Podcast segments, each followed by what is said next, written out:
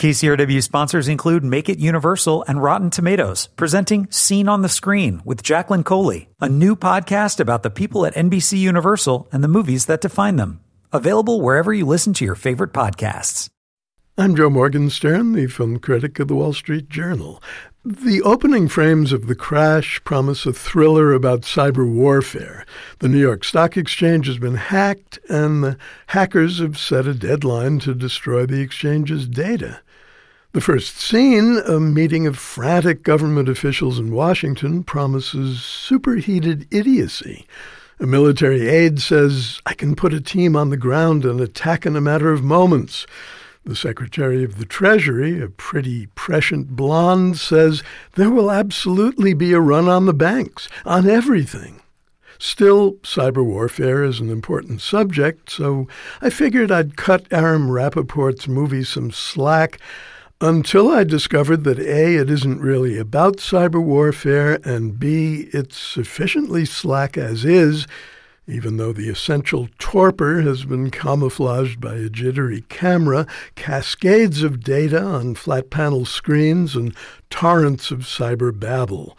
So, what is the crash about? First off, it's about Rappaport's ability to get his film produced, and hats off to him for that, since it couldn't have made much sense on paper, and it hasn't grown in coherence on screen. Out of courtesy, though, I'll fudge the real subject by saying that the crash might better have been called The Really, Really Big Short.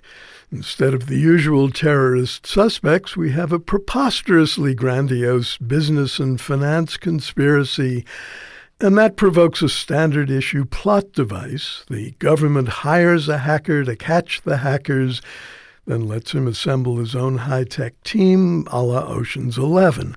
The device is finally explained in flashbacks of astonishing clumsiness, and if you thought you understood the crash of 2008, you've got other things coming. There's also a plug-in plot module involving an ardent young woman with cancer, plus a bizarre riff on President Bush receiving the news about the World Trade Center attack while reading The Pet Goat to second graders in Sarasota, Florida. The elementary school has been moved to Baltimore, and the president, in what may have seemed a really shrewd move during production, is a woman. Watching a bad movie can be fun, though, for reasons that have less to do with its essence than with its trappings. I enjoyed some of the characters' plastic names. Guy Clifton, the Uber hacker hired by the government, it's played by Frank Grillo and made me think of Guy Noir from A Prairie Home Companion. Guy's wife, Shannon Clifton, is played by Minnie Driver. The Secretary of the Treasury, Sarah Schwab, is played by Mary McCormack, and what a masterstroke it was to name her for a brokerage house. The cast includes John Leguizamo's George, a computer genius in a wheelchair who cannot for some reason remember the word terrorist and Dianna Agron's Amelia, a glamorous member of the tech team identified only by the on screen phrase market analytics. Those names are unexceptional, but they denote characters of 100% recycled cardboard. I'm Joe Morgenstern. I'll be back on KCRW next week with more reviews.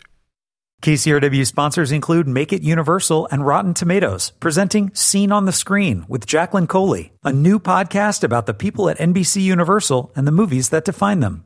Available wherever you listen to your favorite podcasts.